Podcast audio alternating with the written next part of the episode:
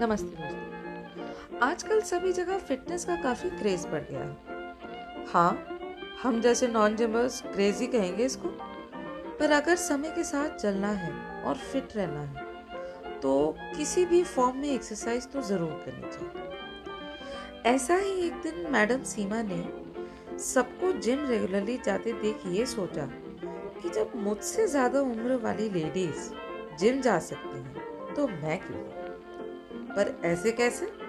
आप आउटडेटेड कपड़ों में जिम नहीं जा सकते। लोग क्या कहेंगे?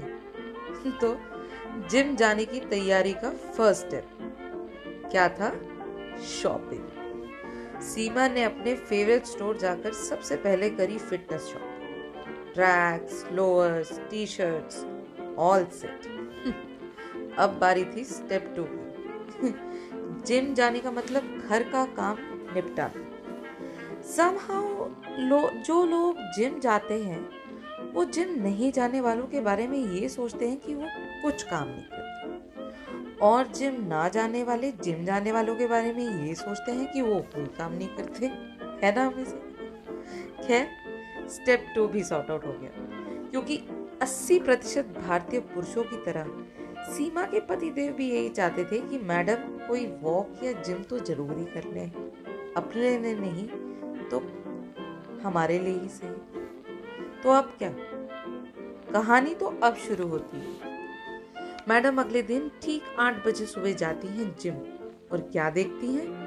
एक बोल्ड और फिट इंस्ट्रक्टर, एक लेडी को ट्रेन कर रहा है। सीमा बड़ी खुश हुई। चलो, ट्रेनर तो ठीक ठाक है।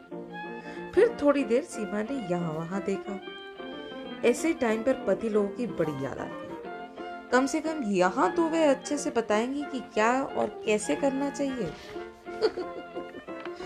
चलो, कोई बात नहीं। सीमा ने सोचा, लेडी का वर्कआउट खत्म ही होने वाला है।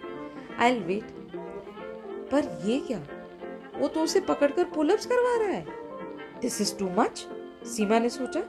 सारा टाइम अगर ये इंस्ट्रक्टर उसी लेडी को दे देगा देन आई विल कंप्लेन पटाख से मैडम बोल पड़ी एक्सक्यूज मी यहाँ और भी लेडीज़ हैं। आप सारा टाइम अगर उन्हीं मैडम को दे देंगे तो बाकी लोग क्या करेंगे?